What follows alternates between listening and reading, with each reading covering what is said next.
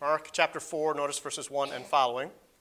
We use this as an introduction to uh, our study of Matthew 13 here this morning as we continue our journey through the harmony of the Gospels. It says here in uh, Mark chapter 4, verse 1, and began, uh, began again to teach by the way, uh, seaside, I should say.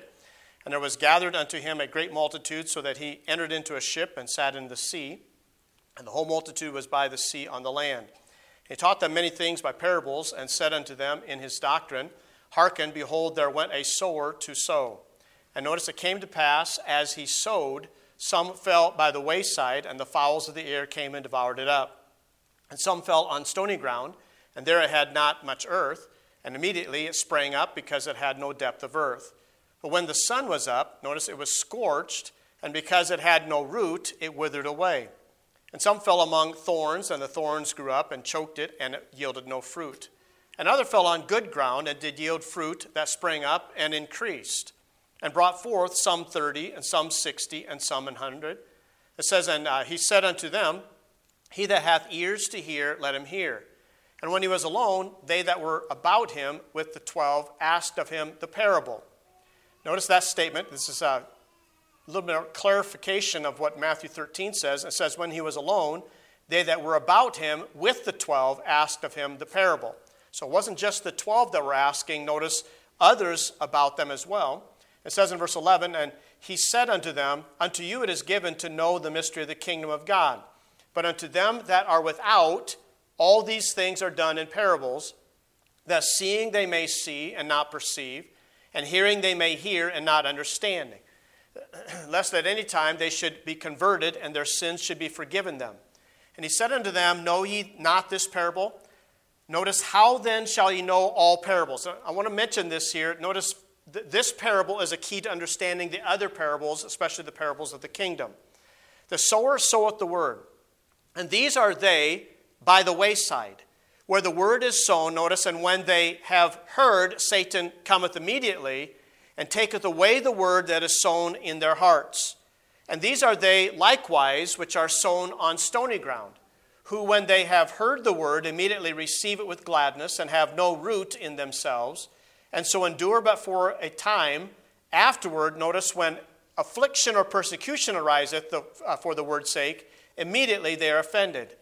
And these are they which are sown among thorns, which, uh, such as hear the word, and the cares of this world, and notice the deceitfulness of riches and the lust of other things entering in, choke the word, and it becometh unfruitful.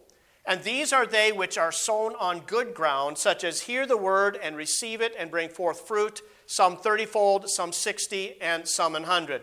Also, I want you to notice Matthew chapter 13.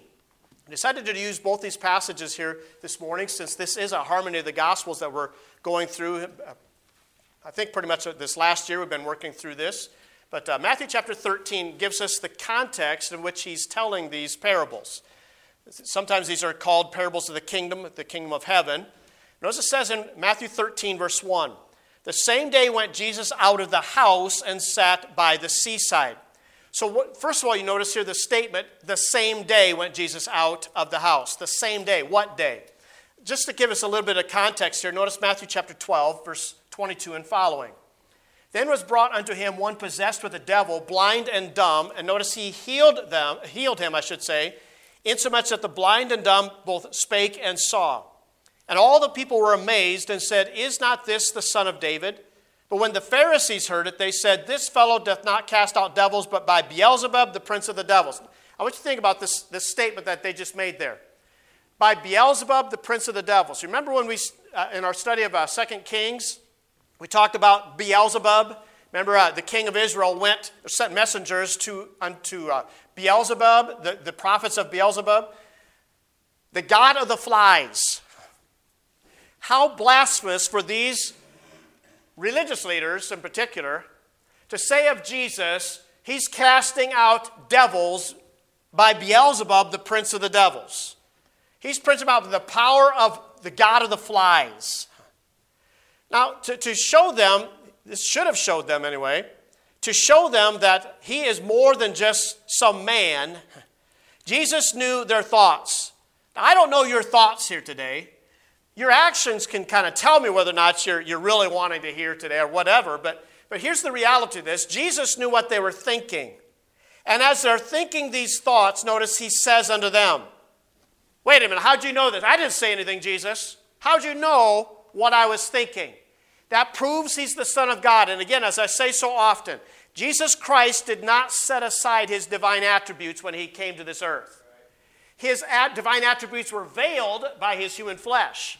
But the reality is, if he had set aside any of his divine attributes, he would have ceased being God, and that's not possible. Notice again, he knew their thoughts, and in answer to their thoughts, every kingdom divided against itself is brought to desolation. And every city or house divided against itself shall not stand. Notice every city or house. Pay attention to that word there. I'm going to give an application of, of Matthew 13 1 in a moment. Divided against itself shall not stand. And if Satan cast out Satan, he is divided against himself. How shall then his kingdom stand? And if I by Beelzebub cast out devils, by whom do your children cast them out? You're not, you're not accusing them of casting them out by Beelzebub, the prince of the devils. Therefore, they shall be your judges. But if I cast out devils by the Spirit of God, then the kingdom of God is come unto you. Now, it's in this context, he talks about the blasphemy against the Holy Spirit, the Holy Ghost. Verse 31 Wherefore I say unto you, all manner of sin and blasphemy shall be forgiven unto men, but the blasphemy against the Holy Ghost shall not be forgiven unto them. And whosoever speaketh a word against the Son of Man, it shall be forgiven him. But whosoever speaketh against the Holy Ghost, it shall not be forgiven him, neither uh, in this world nor in the world to come. In fact, I believe this is very similar to what Hebrews talks about doing uh, despite unto the Spirit of God. Doing despite. And I want you to consider that at this point, they are refusing to believe in the Lord Jesus Christ. I believe that's part of the reason why Jesus says that, that this sin cannot be forgiven. Because the Holy Spirit is the one who reproves men of sin, of righteousness, and of judgment. Literally, I believe what happens is they, they get to a point where they cross a line where they are not going to be able to, uh, to uh, believe, as even as we'll see explained in, in uh, Matthew 13.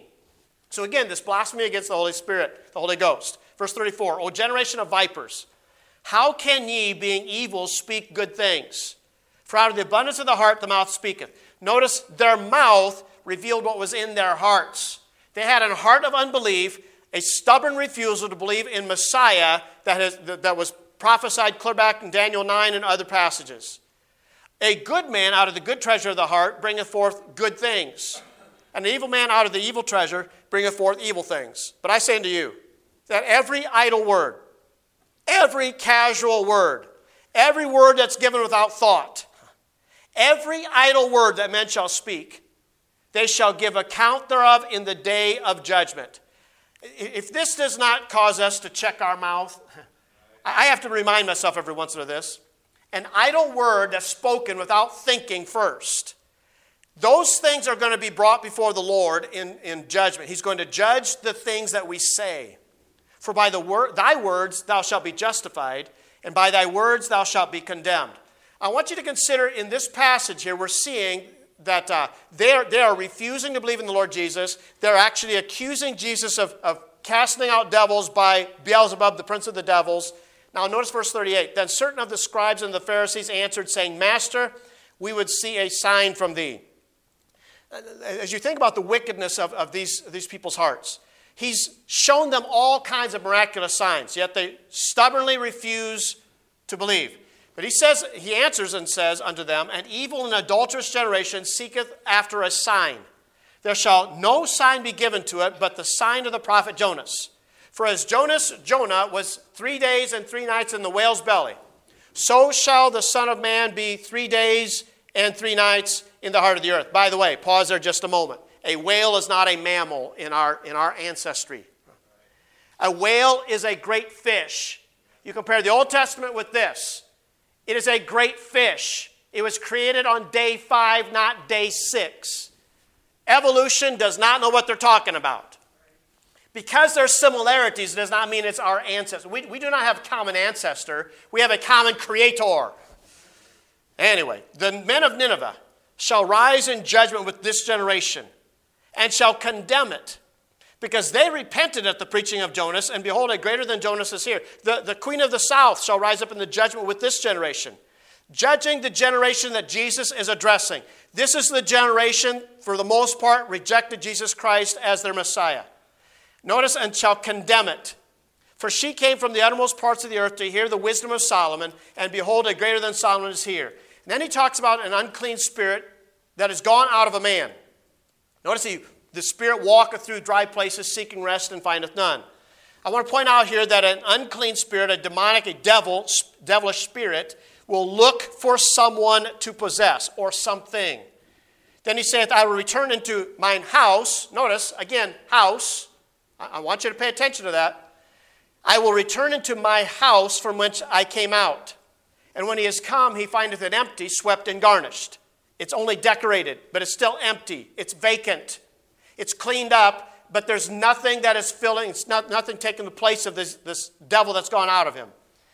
Then goeth he and taketh with himself seven other spirits more wicked than himself, and they enter in and dwell there. Notice, dwell there. Speaking of permanence, the last state of that man is worse than the first.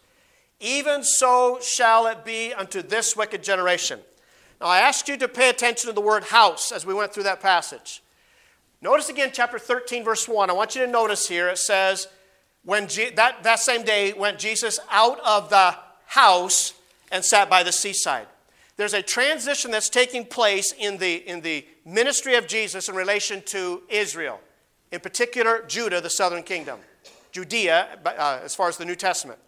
Literally, they, because they're rejecting the Lord Jesus and his ministry as Messiah, they, they are becoming hardened to the gospel. All right, so think about that statement. Not only that, but they are also, they're, they're stubborn, they, they are set in their unbelief. They're going to refuse to believe in Jesus Christ. And with that said, notice the, the, the warning that Jesus gives in relation to this, this unclean spirit that goes out. But notice he says, I will return unto my house from whence I came out. There are many who teach that in this context, and I believe it's a very real application, that this is picturing when Jesus goes out of the house that he's sitting in teaching at this point.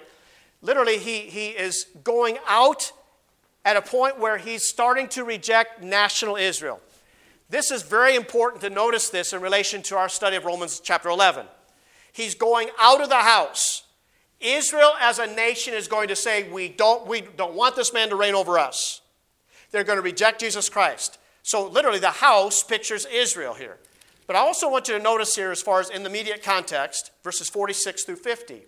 So, th- this shows us he was in a house at the first, he was speaking in this house, and he goes out of the house, and that's when he goes to the seaside, as we see, uh, saw in the book of Mark. Verse 46 While he yet talked to the people, behold, his mother and his brethren stood without, desiring to speak with him. Then one said unto him, Behold, thy mother and thy brethren stand without, desiring to speak with thee. Now, verse 47 is removed from some of the modern Bibles. Uh, the, the two I have mentioned here, written in my Bible, the Revised Standard Version, the NRSV. So, is it, is it a shock that the NRSV is what most of the liberal churches use? Notice, thy mother and thy brethren. I want to, I want to remind you that his earthly brethren, his half brothers, we would say, are at this point unbelievers. They, they do not see that Jesus Christ is the Messiah. If nothing else, they're, kind of irritated because Jesus was always the perfect child and got them into trouble because he was perfect, they weren't. They refuse to believe. Now, I don't understand totally why his brethren and his mother are standing without desiring to speak with him. I believe it's very possible that his unbelieving brethren are influencing his mother at this point because remember, Mary pondered all these things when Jesus was, was as far as the angel and all those things. So she, she knows who Jesus Christ is. But he answered and said unto him that told him, Who is my mother and who are my brethren? Notice he stretched forth his hand toward his disciples and said, Behold, my mother and my brethren. Part, we're, we're, believers are the family of God. For whosoever shall do the will of my Father which is in heaven, the same is my brother and sister and mother. I want you, I want you to notice here whosoever shall do the will of my Father which is in heaven. What is God's, God the Father's will? That you repent of your sin and believe in the Lord Jesus Christ. That's the first steps of God the Father's will. Let me ask you if, if people could be saved any other way, then why did God the Father send his Son to this earth? When God the Father sent Jesus Christ to this earth, there was a will of God attached with that coming, that sending to this earth. With that said, that's the context of chapter 13. Notice the same day went Jesus out of the house and sat by the seaside. This is almost like uh, some of the, um, some of the preachers in the 1700s and 1800s when uh, they, they were no longer welcomed in the churches that they had been a part of because their message was not acceptable. And so, literally, they would go outside. In fact, sometimes they would uh, go out to the cemetery and have a preaching meeting.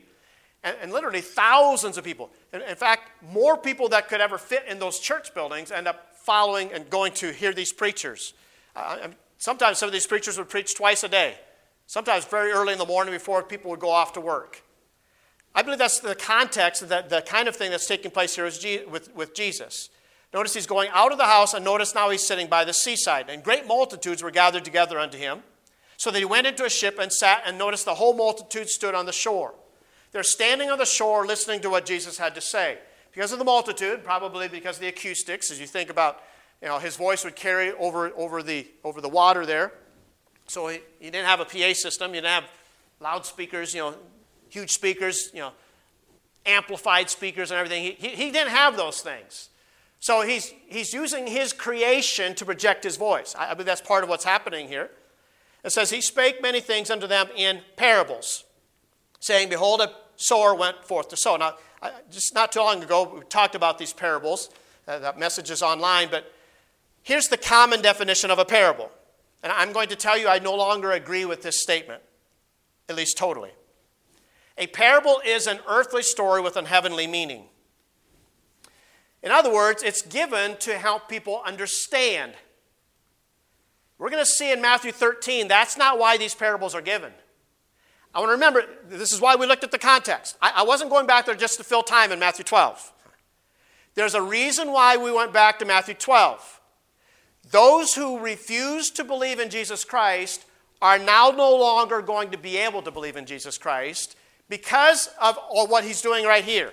Why? Because he's going to make sure that their blindness is judged. And can I point this out to those of you who are sitting here today? I don't know your heart. I don't, Judas fooled the other disciples. We, we, we've looked at that. I don't know your heart today.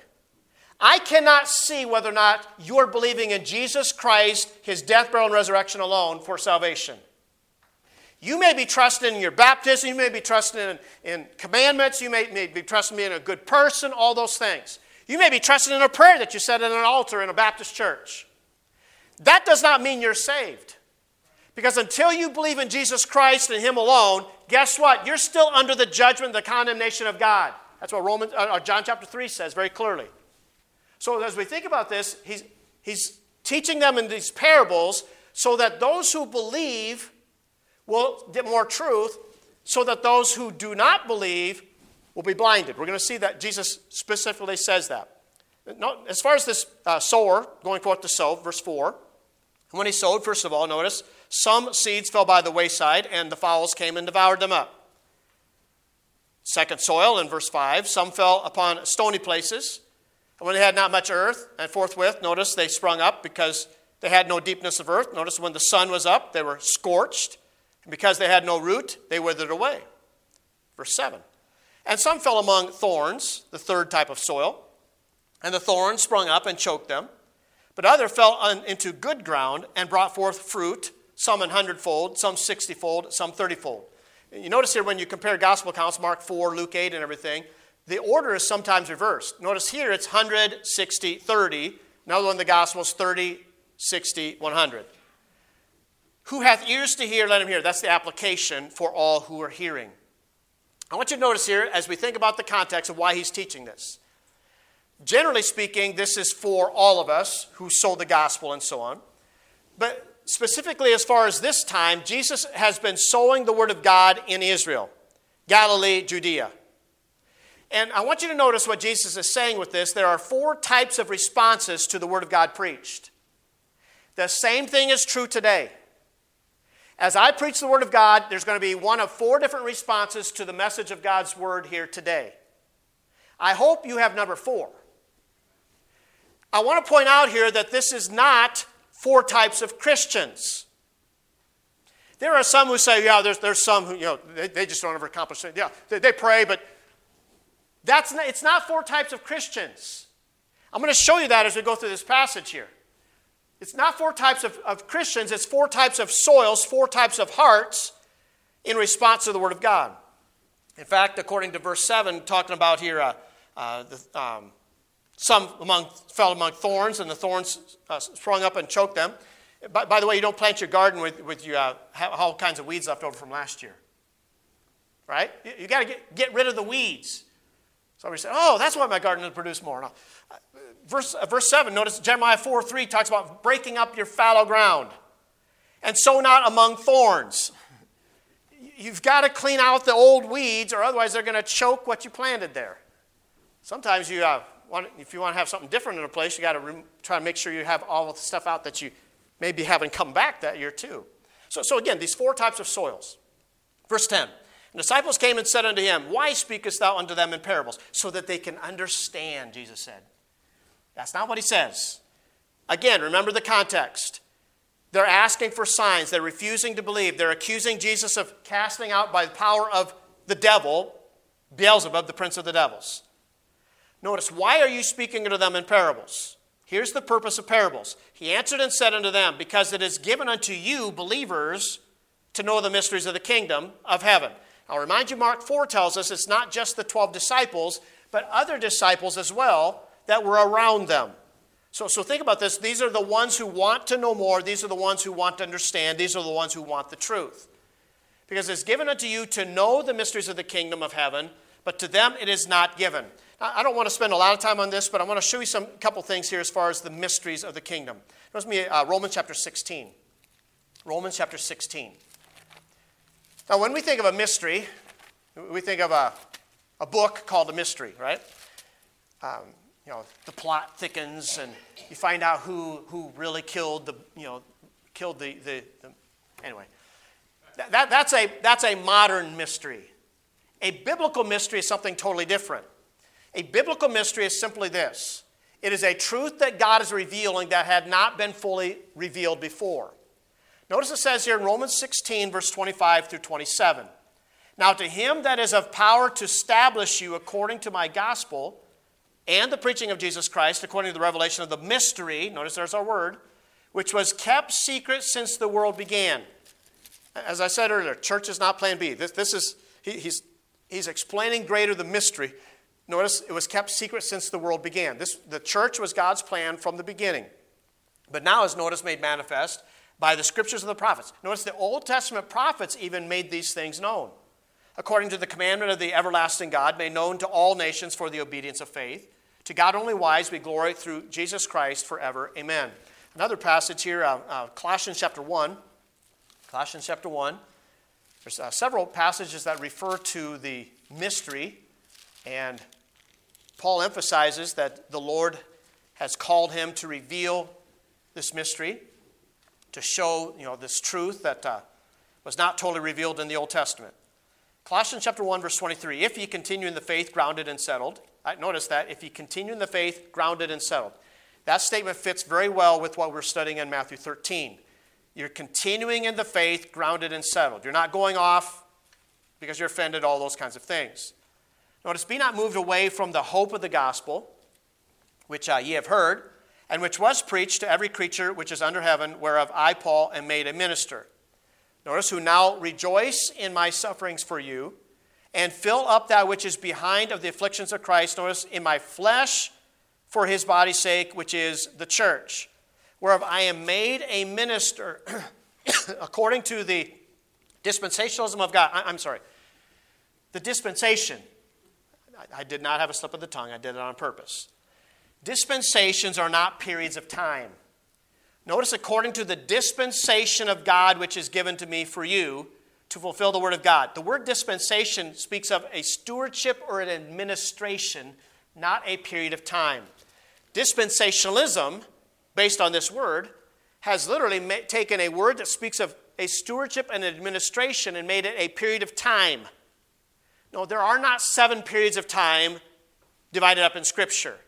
It's a stewardship. Even notice the mystery which hath been hid from ages and from generations, but now is made manifest to his saints. Jesus Christ began uh, presenting this mystery, explaining this mystery even in his earthly ministry, to whom God would make known what is the riches of the glory of this mystery among the Gentiles, which is Christ in you, the hope of glory. Notice again, he's explaining this mystery, whom we preach, warning every man and teaching every man in all wisdom that we may present every man perfect in Christ Jesus, whereunto I also labor, striving according to his working, which worketh in me mightily. One other passage, Ephesians chapter 1. I'm sorry, Ephesians chapter 3. Ephesians 3 speaks of the mystery. Ephesians 3, verse 1. For this cause, I, Paul, the prisoner of Jesus Christ, for you Gentiles. All right, so again, he's in the context of presenting this middle wall of partition broken down, chapter 2, verse uh, 14. He's explaining how the Jews and Gentiles relate to one another in the church. If ye have heard of the dispensation, stewardship, dispensation of the grace of God, it's not the dispensation of grace. We're not living in the quote unquote church age. You can't find that term church age that's found in the Bible. And that there's seven periods of time in the church age the seven churches. No, no, those were seven liberal churches in Asia Minor. They pictured the different types of churches that are throughout the, the you know, the, the 2,000 years of history that we're, we're in right now. If you've heard the dispensation of the grace of God, notice, which is given me to you word. How that by revelation he made known unto me the mystery.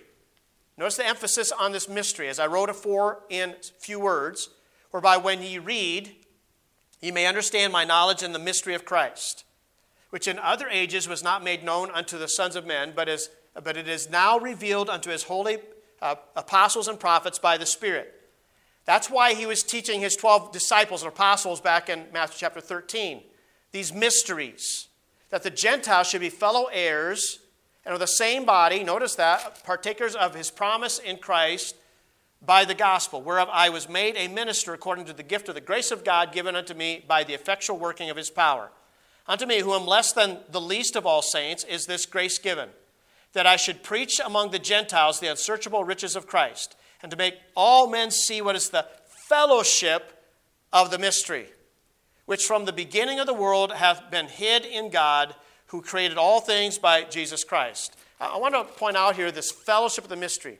Here's why we have fellowship as, as common as believers because we all believe the same mystery. We've all placed our faith in the same, uh, same uh, Lord Jesus Christ.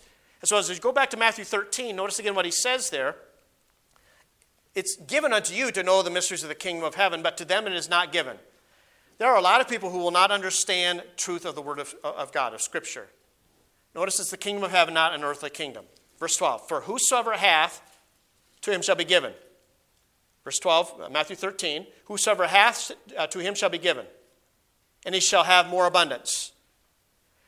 Again, I want to point out here, the end of verse 11, as we look at this context, the purpose is to conceal, not to reveal, as far as an unbeliever is concerned. Because you notice again, he's given a warning here. Whosoever hath, to him shall be given, and he shall have more abundance. So the one who believes in Jesus Christ wants to understand Scripture, notice they're going to have more understanding of Scripture. But whosoever hath not from him shall be taken away, even that he hath. Notice the truth is going to be taken away from them so that they cannot believe. Light obeyed increases light. When somebody understands that there's a, a God who created all things, when, when somebody starts believing that there's a creator God, guess what? God's going to give them more light. He's going to give them more, more knowledge of the truth and so on. Also, in relation to, to conscience, the conscience is given as a witness, as a testimony, even somebody who has not had the Word of God. The conscience is given as, a, as, a, as a, an example and an understanding that there is a God who convicts us. In fact, I believe the Holy Spirit uses the conscience as he uses the Word of God and the truth. But notice again the statement here Whosoever hath not from him shall be taken away, even that he hath.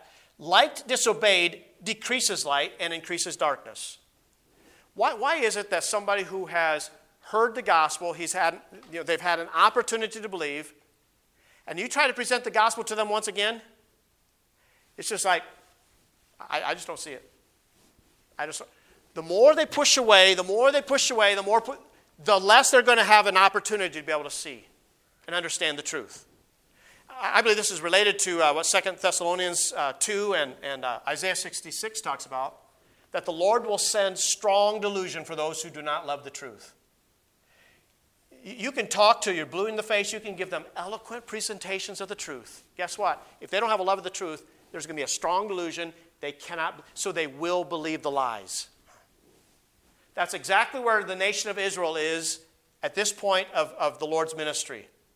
Verse 13, therefore speak I to them in parables. Notice the contrast here. Verse 11, you, you, you. He says, therefore I speak to them in parables. You who are listening, who want the truth, they, them that are outside. Notice I speak to them in parables because they, seeing, see not. You think about all these religious leaders, they saw the miracles.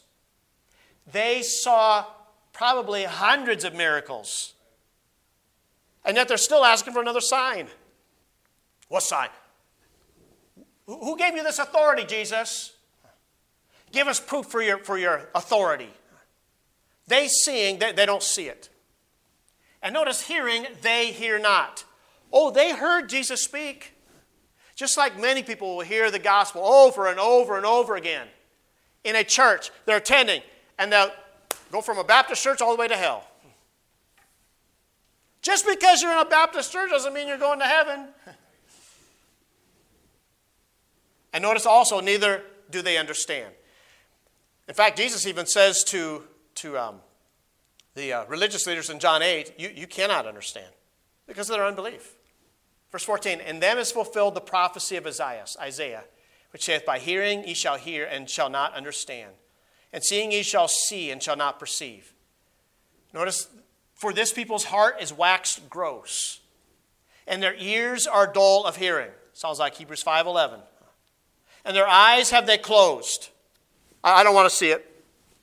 I, I know, I, I know, I just saw that miracle. I know, I don't want to see it. They refused, refused to even look at the evidence of Jesus Christ being the Messiah. They had, they're not in heaven today, by the way, just because they're part of God's chosen nation. They have closed their eyes. They refuse to see. They don't want to hear. Thus, at any time they're, they should see with their eyes and hear with their ears and should understand with their heart and should be converted, and I should heal them. The Lord wanted to. That's, that's what the Bible says. He's, stretched out, he's got stretched out arms. He wanted them to come, but they refused. We will not have this man to reign over us. John 12, Acts 28. So many different places in Scripture. Notice with me Psalm 81. Psalm 81. This is not a new thing in the gospel accounts. All through the Old Testament, generation after generation of Israelites rejected their Lord. Uh, Psalm 81, verse 10. I am the Lord thy God, which brought thee out of the land of Egypt. Open thy mouth wide, and I will fill it. But my people would not hearken to my voice. This is the elect nation of Israel. And Israel would none of me. Notice the re- spirit of rebellion there. So I gave them up. Notice, notice this is like sounds like Romans 1. So I gave them up unto their own heart's lust, and they walked in their own counsels. Literally, that's what's taking place here in the gospel accounts. As, as we've studied the harmony of the gospels, Jesus is literally giving up those, giving them over to their unbelief to the point where they will not be able to, and literally, when, when Jesus Christ is on trial, that's why they will call out, call, call out, release Barabbas, crucify Jesus, crucify him, crucify him. Why? Because they had such a hardened heart of unbelief they could not see the truth of their own Messiah, even though their Old Testament scriptures were filled with evidence that the time had come. But notice the blessing here in verse 16. Blessed are your eyes, for they see, and your ears, for they hear. Notice, you believe, they do not. For verily I say unto you, that many prophets and righteous men have desired to see those things which ye see, and have not seen them. They prophesied them, but they never saw the fulfillment of them because it was for future uh, future dates. Notice, and to hear those things which ye hear and have not heard them. Amen. Hear ye therefore the parable of the sower. So he's going to give an explanation. And I'll remind you again, Jesus said very clearly that this parable was the key to understanding all of the parables of the kingdom of heaven. In fact, this is the key to understanding all of Matthew 13 in particular. Hear ye therefore the parable of the sower. When anyone heareth the word of the kingdom, the word of God, the word of the kingdom, kingdom of heaven, again, those are the terms that are used here, and understandeth it not, then cometh the wicked one, and catcheth away that which is sown in his heart. This is he which received seed by the wayside. First of all, you might have an hardened heart relation to this, this type of soil, this type of heart. But I want you to notice a key to why this takes place. They do not understand. Here's what here's another opportunity to remind you. I am not a fan at all, and I've told you over and over and over again. One, two, three, repeat this prayer after me is not a good plan. Because how do you know if they understand? You know, Romans 3.10, Romans 3.23. How do you know if they understand? We're automatically assuming right from the start that they believe that there is a God, the God of the Bible. Remember, they've gone to public school, many of them, most of them. They've gone to public school. They've been told that we evolved you know, over millions of years ago, billions and trillions of years ago. There is no God, they say. So we, Romans 3.23, uh, I don't believe there is a God. Oh, Romans 3.20, no, I don't believe there is a God. Romans 3.23, find a different way to present the truth. They may need to understand some things as far as the Word of God. You might have to know about creation. By the way, Paul more than once starts with creation, like in Acts 17 and Romans 1. He started with creation before he presented the truth of the gospel. Notice, they understand it not. When they don't understand, notice the devil, the wicked one, is able to come in with false teaching and steal it away. Oh, the atheist sounds more convincing than the soul winner. So, guess what? He's going to listen to the atheist, he's not going to listen to the soul winner. Because they did not have a convincing presentation of truth. They just had a memorized, rote, rote thing that they, they repeated. And repeat this prayer after me. Notice the wicked one will come, and through false teaching or whatever, he'll catch away that which is sown in his heart. He's heard the word, but he doesn't understand it, and so the devil has an opportunity to steal it away. Hebrews chapter 4, verses 1 and 2. I, have mentioned this so many times, but I believe this is a key what happens, and I believe this is what, what's happening in modern day Christianity. People hear the word of God, but it's not mixed with faith in them that hear it. That's what happens right here. They hear the word preached, they hear the word of God, of the word of the kingdom. But notice it says here, they understand it not, and so, literally, with a hardened heart, they, they, they, don't, they don't want to believe what they hear. I think also of 1 Corinthians chapter 2, verse 14. The natural man receiveth not the things of the Spirit of God, for their foolishness unto him, neither can he know them because they're spiritually discerned. He, uh, the unsaved person can't understand. So we need to use the modern Bibles. We need to use a modern Bible so that, so that the unsaved person can understand. You know, they just can't understand all the these and the thous. What foolishness.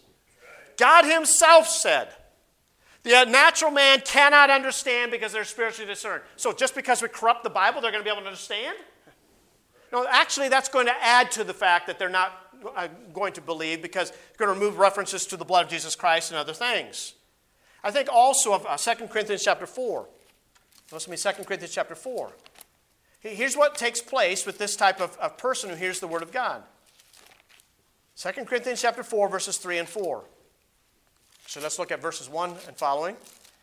This is the context of the presentation of the gospel. Therefore, seeing we have this ministry, we have, as we have received mercy, we faint not, but have renounced the hidden things of dishonesty, not walking in craftiness nor handling the word of God deceitfully, but by manifestation of the truth, notice, uh, commending ourselves to every man's conscience in the sight of God. As you think about applying the truth to their conscience, commending ourselves to every man's conscience in the sight of God. I believe one of the ways we can do this is ask a question. Have you ever lied? As we're presenting the truth, use, the law of God. The law of God teaches people that they need Jesus Christ. Have you ever lied? Oh, yeah. It's just a little white lie. I mean, I'm, uh, whosoever loveth to make a lie, guess what? You're, in, you're on the way to hell already. Have you ever stolen anything? You know, you walk through the store and piece of candy. Oh, I got some candy. I don't have any money, so I got, I got some. I got my candy. Have you ever dishonored your parents? Have you ever coveted? All of us have violated the law. All of us are on our way to hell, commending ourselves to the, every man's conscience in the sight of God. But if our gospel be hid, it is hid to them that are lost, in whom the God of this world hath blinded the minds of them which believe not, lest the light of the glorious gospel of Christ, who is the image of God, should shine unto them. That's the first type of heart, first type of soil. It's the one who does not understand, and the devil takes away the seed. So there's no results, right? You notice there's no results. The birds come and they snatch away the seed. They're falling by the wayside.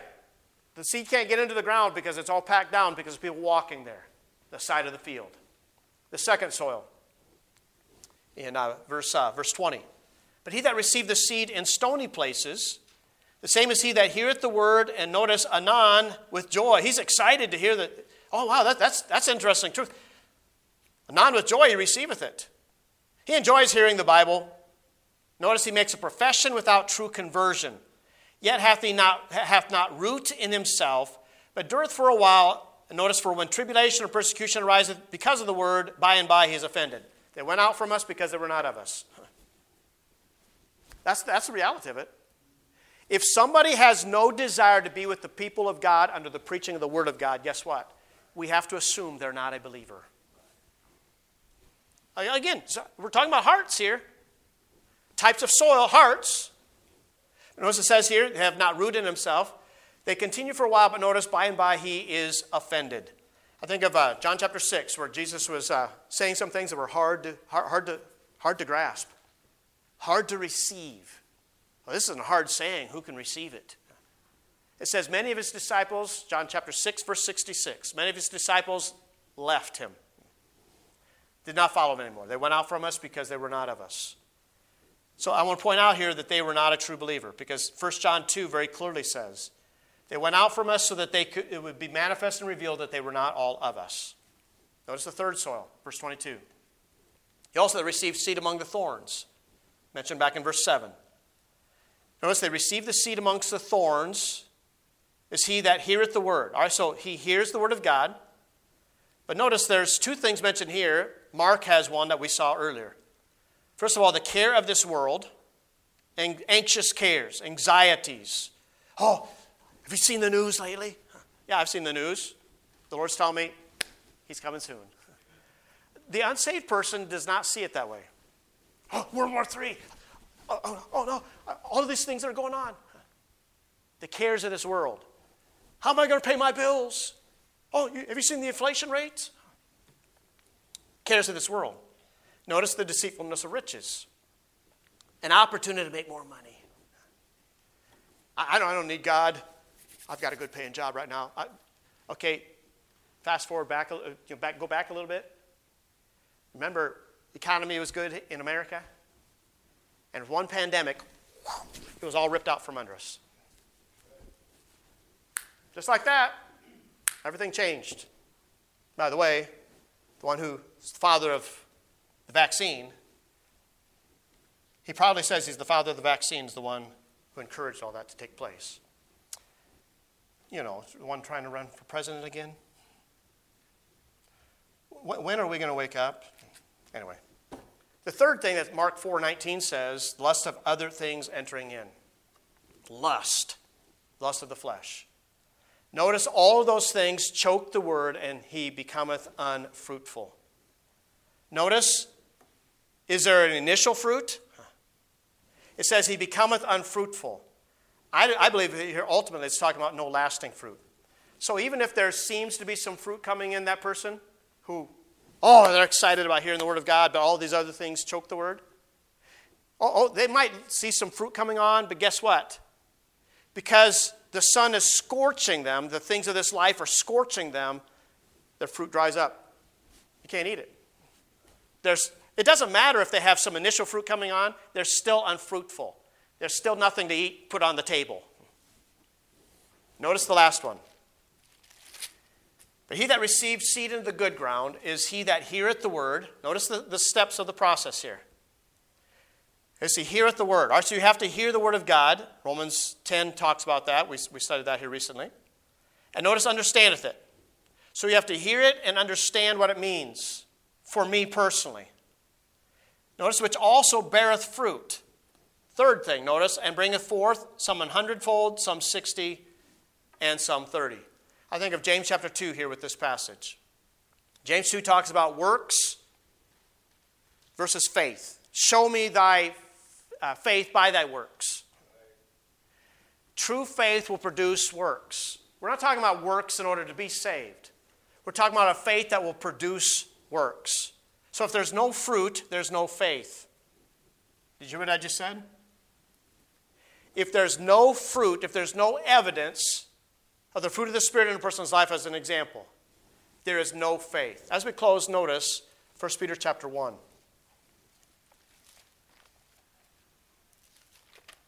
And as I say so often, we have to be careful, so careful as we present the truth of the gospel that people understand. Make sure they understand the gospel.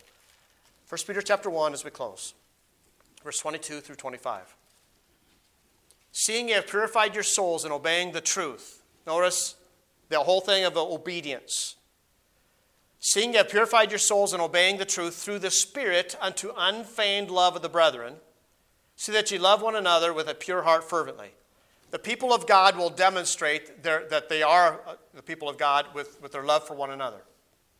Notice verse 23 through 25. That's what I'll emphasize. Being born again, not of corruptible seed, but of incorruptible. Notice the Word of God is the incorruptible seed.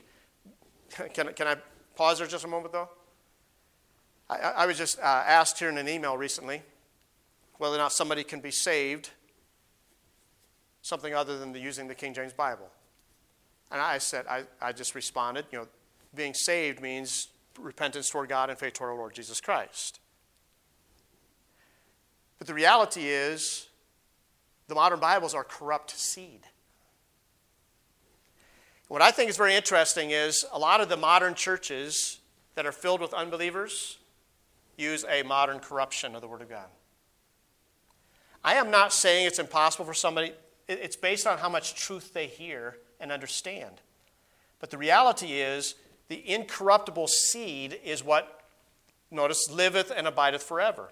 Verse 24 For all flesh is as grass, and all the glory of man as the flower of grass. The grass withereth, and the flower thereof falleth away. But the word of the Lord endureth forever. It's both inspired and preserved for all of eternity. And this is the word which by the gospel is preached unto you. I'm just going to say God's words have not been lost. There, there's corrupt Bibles out there. God's words have not been lost. But here's what I want to remind you of as we, as we close with this passage. The seed that is sown in Matthew 13, sown by Jesus Christ in that context, sown by somebody who's preaching the gospel from a pulpit or wherever, as we uh, meet people, hand out a card, whatever.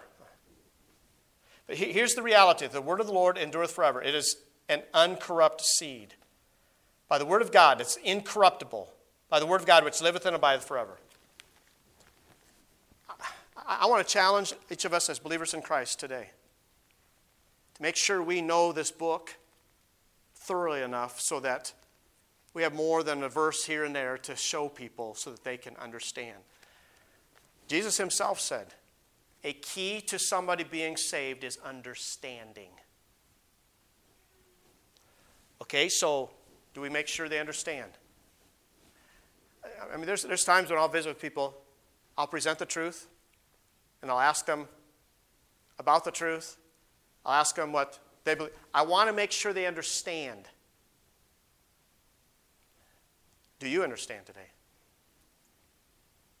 There may be somebody here trusting in something other than what Jesus Jesus said is on the cross, it is finished. Nothing else for the payment of sin.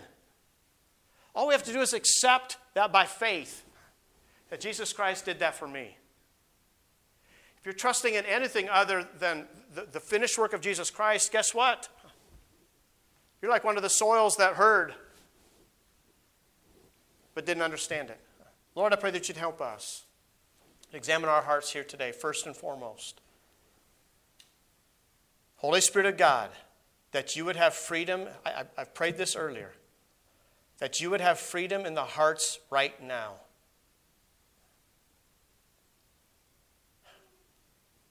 Lord, is everyone here trusting in Jesus Christ alone? God the Father's will is not that somebody keeps the law. That's emphasized throughout so many of Paul's writings.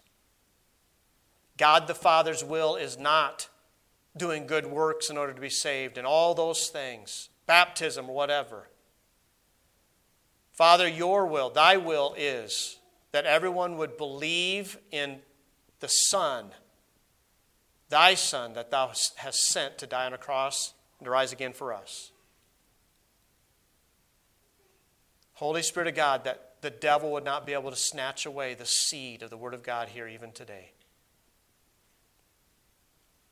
Oh, that nobody would walk out of this building today without truly trusting in Jesus Christ alone for salvation. But Lord, again, as I've emphasized, that we as believers in Christ would be careful in how we present the truth, to be thorough, to show them Scripture, and make sure that they understand. I just thought of, of Philip with the Ethiopian eunuch. Understandest thou the, what thou readest? Lord, that we would be ready to show the answers and point people to Jesus Christ. I pray in Jesus' name. Amen.